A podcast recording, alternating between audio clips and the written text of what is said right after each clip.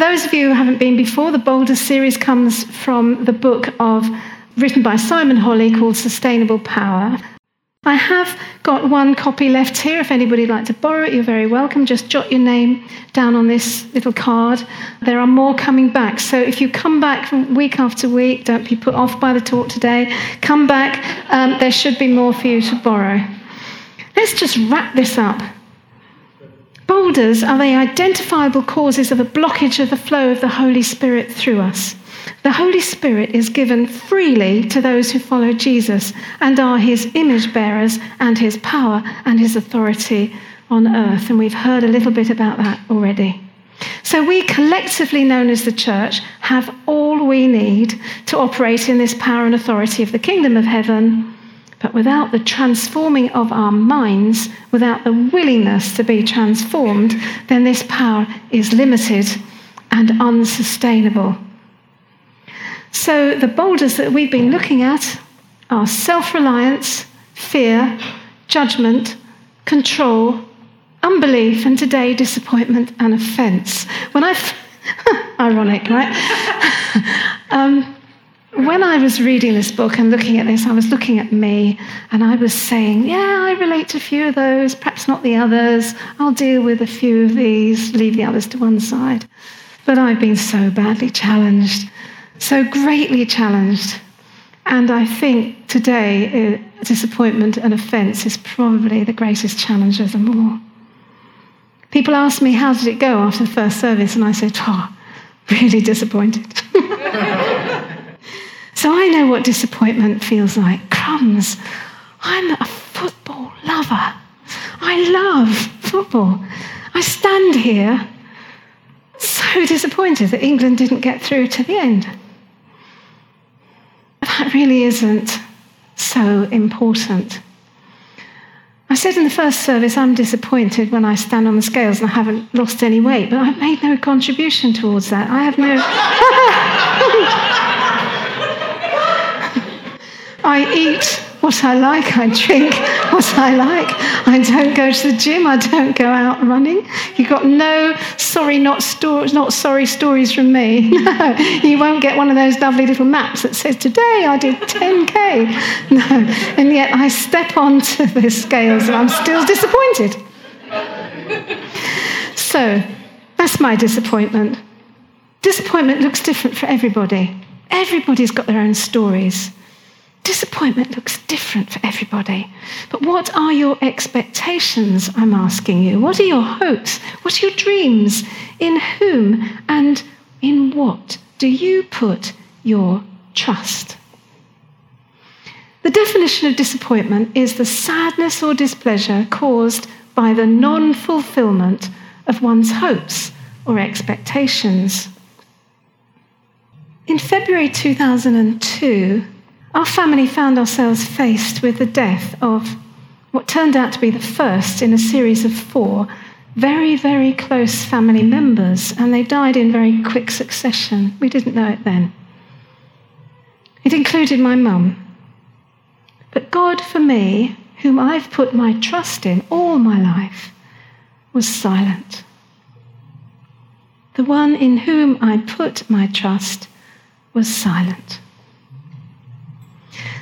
Now, it's not disappointment that's so important, but it's our reaction to disappointment that really matters. It's what we learn from it and how we respond, and most importantly, it's how we go forward.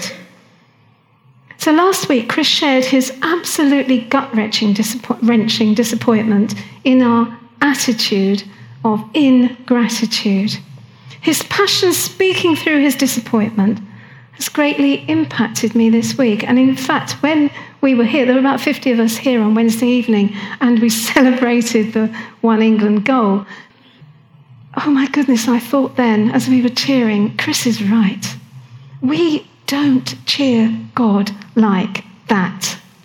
We really don't cheer God like that. Chris reminded us that we can shed our Britishness or our reserve at moments of celebration, and yet we're not British. None of us are. doesn't matter what country you come from, what country you originate from. If you have Jesus in your heart and you follow him and you've made that commitment, you come from the kingdom of God. That's where your culture comes from. And in the kingdom of God in heaven, it's celebration all the time. Crumbs, Alan. It's 1966 all over again. Hey, we remember it. So there's a tiny little taster of what the kingdom of heaven looks like. And it comes from the book of Revelation, the very last book in the Bible. It's quite a well known passage. Sadly, I always think it's said at funerals. I would love this to be said more through our lifetime than at the end. The book of Revelation, chapter 21 Behold, this is God speaking, Jesus speaking. Behold, the dwelling place of God is with man. He will dwell with them, and they will be his people, and God himself will be with them as their God. He will wipe away every tear from their eyes, and death shall be no more. Neither shall there be mourning, nor crying, nor pain any more, for the former things have passed away. And he who was seated on the throne said, Behold, I am making all things new. Yeah, that's what we cry out for for Ashford. So let's have a look at some of the areas where disappointment commonly occurs, how we can react positively, and just tiny little bit of a warning the results if we don't deal with it. Disappointments in others. Please don't set people up to fail. I've had to deal with that. I dealt with it this morning. There's a world of difference between being the best that we can possibly be and being put on a pedestal. I have to say, Harry Kane, I have faith in you. You're going to be fine. But I set him up. If you don't, those of you who don't know who Harry Kane is, I apologise, it's football again. So he was doing really well. And I think probably he was responsible for getting us through so far. This is the England team again, if you're glazing over. And the entire social media, the entire England supporters, bigged him up to be the man that was going to take us through to, to the final and win it. And in the last three matches, he has actually not shown that. And I have repented of putting him on a pedestal. Definitely. But you know, we do it so much. Adult, children, family, friends, neighbours, celebrities, politicians, we do this all the time. Their behaviours, their attitudes, their actions, their decisions will disappoint you if you set them up to fail. Encourage them to succeed. Encourage them to reach their full potential so they know how valued and loved they are, and let's not celebrate failure. Teach, model, raise children with values that bring life, not worldly score points. Be an influence, show love, get involved, volunteer. I haven't asked Mary Jane's permission to say this, but she spoke to me in the week and she said that her heart for seeing adults and their struggles and the results of poor choices has made her and her husband Dave head up what we have in Ashford and are in other places called Excel Mentoring, where people, volunteers, speak into the lives of the youth and catch it early on. Catch it early on. Disappointment in others can breed control and judgmentalism. Now, who'd have thought it? Disappointment in others can breed control and judgmentalism. Those of you who are following the boulder series, that's a boulder breeding a boulder. That's a very scary thought. If we are disappointed in someone, it colours our relationships, sometimes forever. It destroys trust, it hardens the heart, it grows hurt. Disappointment in situations, outcomes, results, social situations, politics Pray into those situations, whatever they may be. Be active, raise awareness, use your vote, sign a petition, start a group, start a petition, become a politician, be a reformer. Have a goal to make change and follow it. You can even be the President of the United States because there is a man who believed in himself, went for something, and got it. And that's what I'm saying. Disappointment in situations can breed arguments and can fracture relationships. Choose our battles wisely. Disappointment in yourself damages self worth and hope and prevents us from taking risks.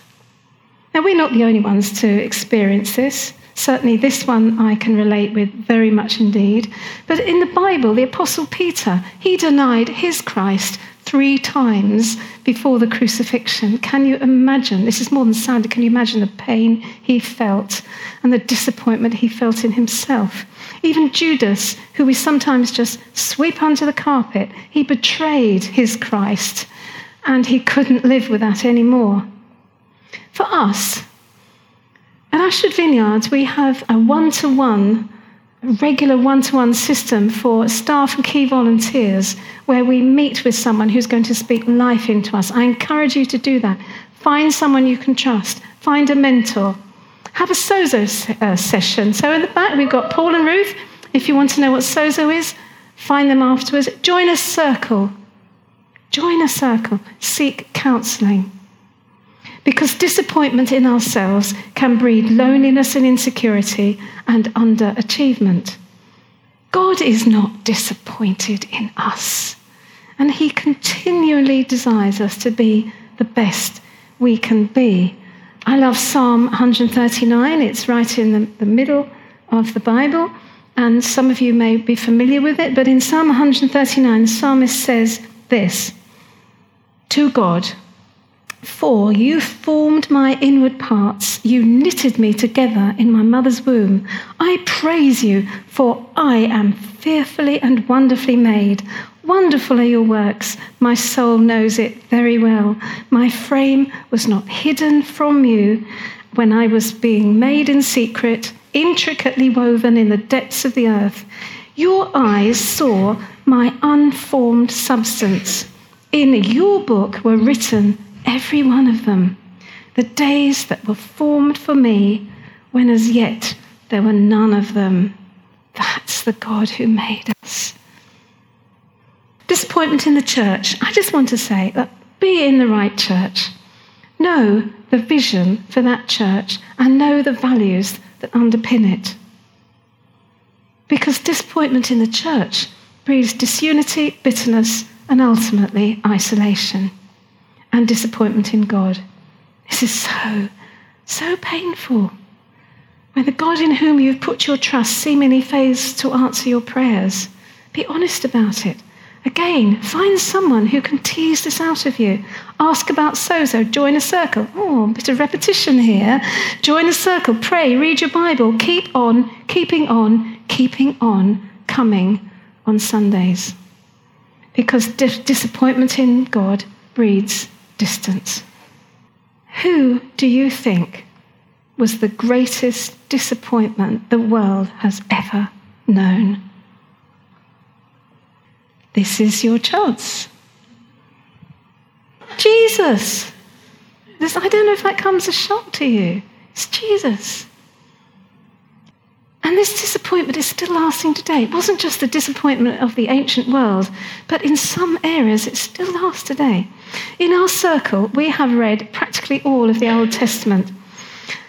And as well as gaining a better understanding of the history, geography, and culture of what we broadly term the Middle East, we know that the Jews were expecting a king. God had promised throughout the centuries that no matter what, he would not cut off the line of Judah, the line of King David.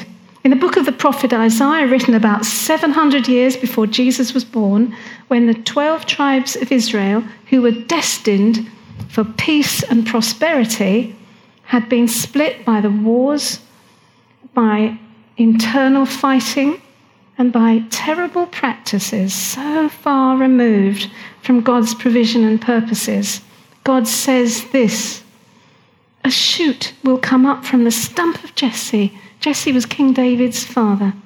From his roots, a branch will bear fruit. Well, to cut a long story short, despite all that had gone before, a king of the dynasty of David will come and rule, and the kingdom of Israel will be restored in all its glory. Now, there are many prophecies that indicate uh, the birth of Christ, but the hope and expectations were for a king. And the king in those days was far more powerful, far more splendid, far more majestical than we have ever experienced in our lifetime. And these hopes seem to be cruelly dashed. And the result was Jesus was despised. He was tortured. He was put to death. The King of the Jews on his cross with the robes and the cruel crown. Now, coupled with disappointment is offence. Now, offence is the annoyance or resentment brought about by a perceived insult to or disregard for oneself.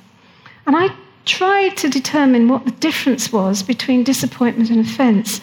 And I came to the conclusion, it's a very short one, is that offence is when disappointment becomes personal. Disappointment and offence together is a very dangerous combination and it very much raises the bar. And disappointment and offence at the church and at God can lead to separation, isolation, and sometimes lifelong discontentment. It's when you've prayed for someone full of faith and your loved one has died or not been healed We've recently lost a very dear member of the Ashford Vineyard family to this, and we miss him very much. Obviously, I'm not going to name him, but we just pray that this disappointment and offence in God will just be moved from him and he will come back. So it's when you faced hardship, it's sickness, bereavement, a whole host of other circumstances that we are guaranteed to go through on this earth. And either an individual or more often a leader has let you down.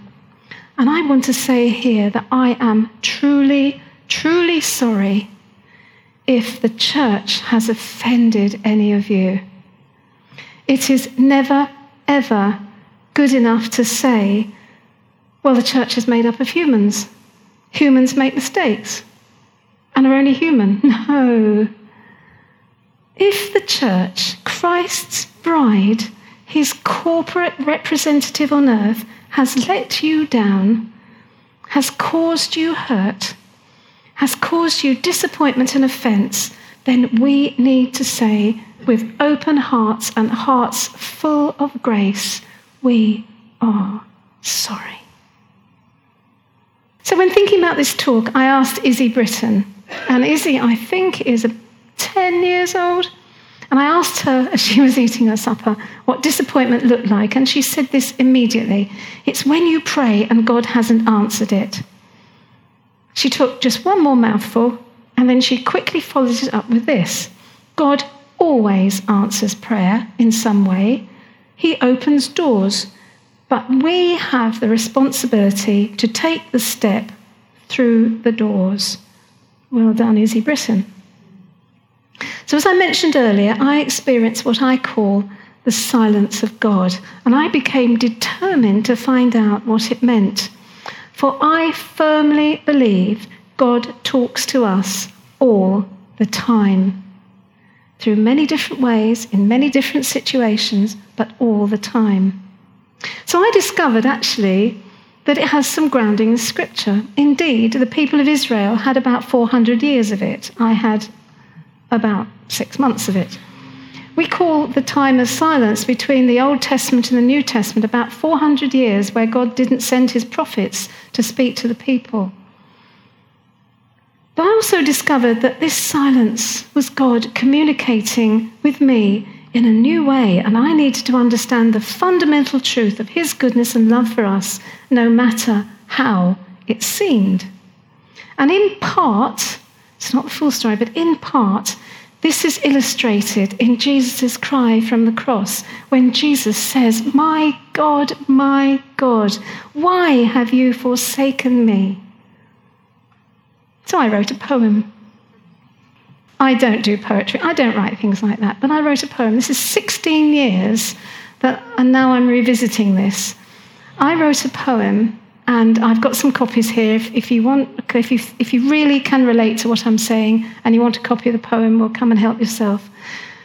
But it was my heart pouring out of the love and the goodness of God at a time when I needed Him most.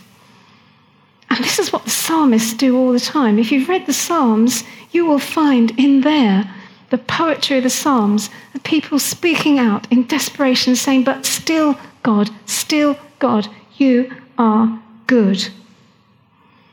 I don't think we can know the mind of God this side of heaven. When I get there, I'm going to have a lot of questions, but we can know his character. In the same way that my speech, my actions, my stories provide evidence of my character, as do yours, so Jesus displays the character of God. The book of Hebrews in the New Testament speaks of, or the writer of Hebrews speaks of Jesus like this. He says that he is, Jesus is, the radiance of the glory of God and the exact imprint of his nature. So, almost at the very end of the Old Testament, in the book of the prophet Habakkuk, who lived in Judah and probably witnessed one of the most awful wars, perhaps of all time, when the city of Jerusalem was completely razed to the ground by the Babylonians, the terribly cruel empire. And I think Habakkuk witnessed this, as far as we know he did. He was certainly in the area at the time. Habakkuk says this Though the fig tree does not bud, and there are no grapes on the vines, Though the olive crop fails and the fields produce no food, though there are no sheep in the pen and no cattle in the stalls, yet I will rejoice in the Lord. I will be joyful in God my Saviour. That attitude, in whatever your circumstances, ensures that you know that God is good. So if you have disappointment and offense with God, or any other attitude, or circumstance, or influence, or hurt, or pain, or unforgiveness, or fear, or addiction, or boulder, whatever you call it, illness, and you want rid of it, and you genuinely offer yourselves to God with a genuine desire for transformation, then we would love to pray for you. So we're going to leave time at the end of this service to do that now. But I just want you to think that if we can be free of all these things that prevent the free flowing of the Holy Spirit through us, what would Ashford look like? What would it look like?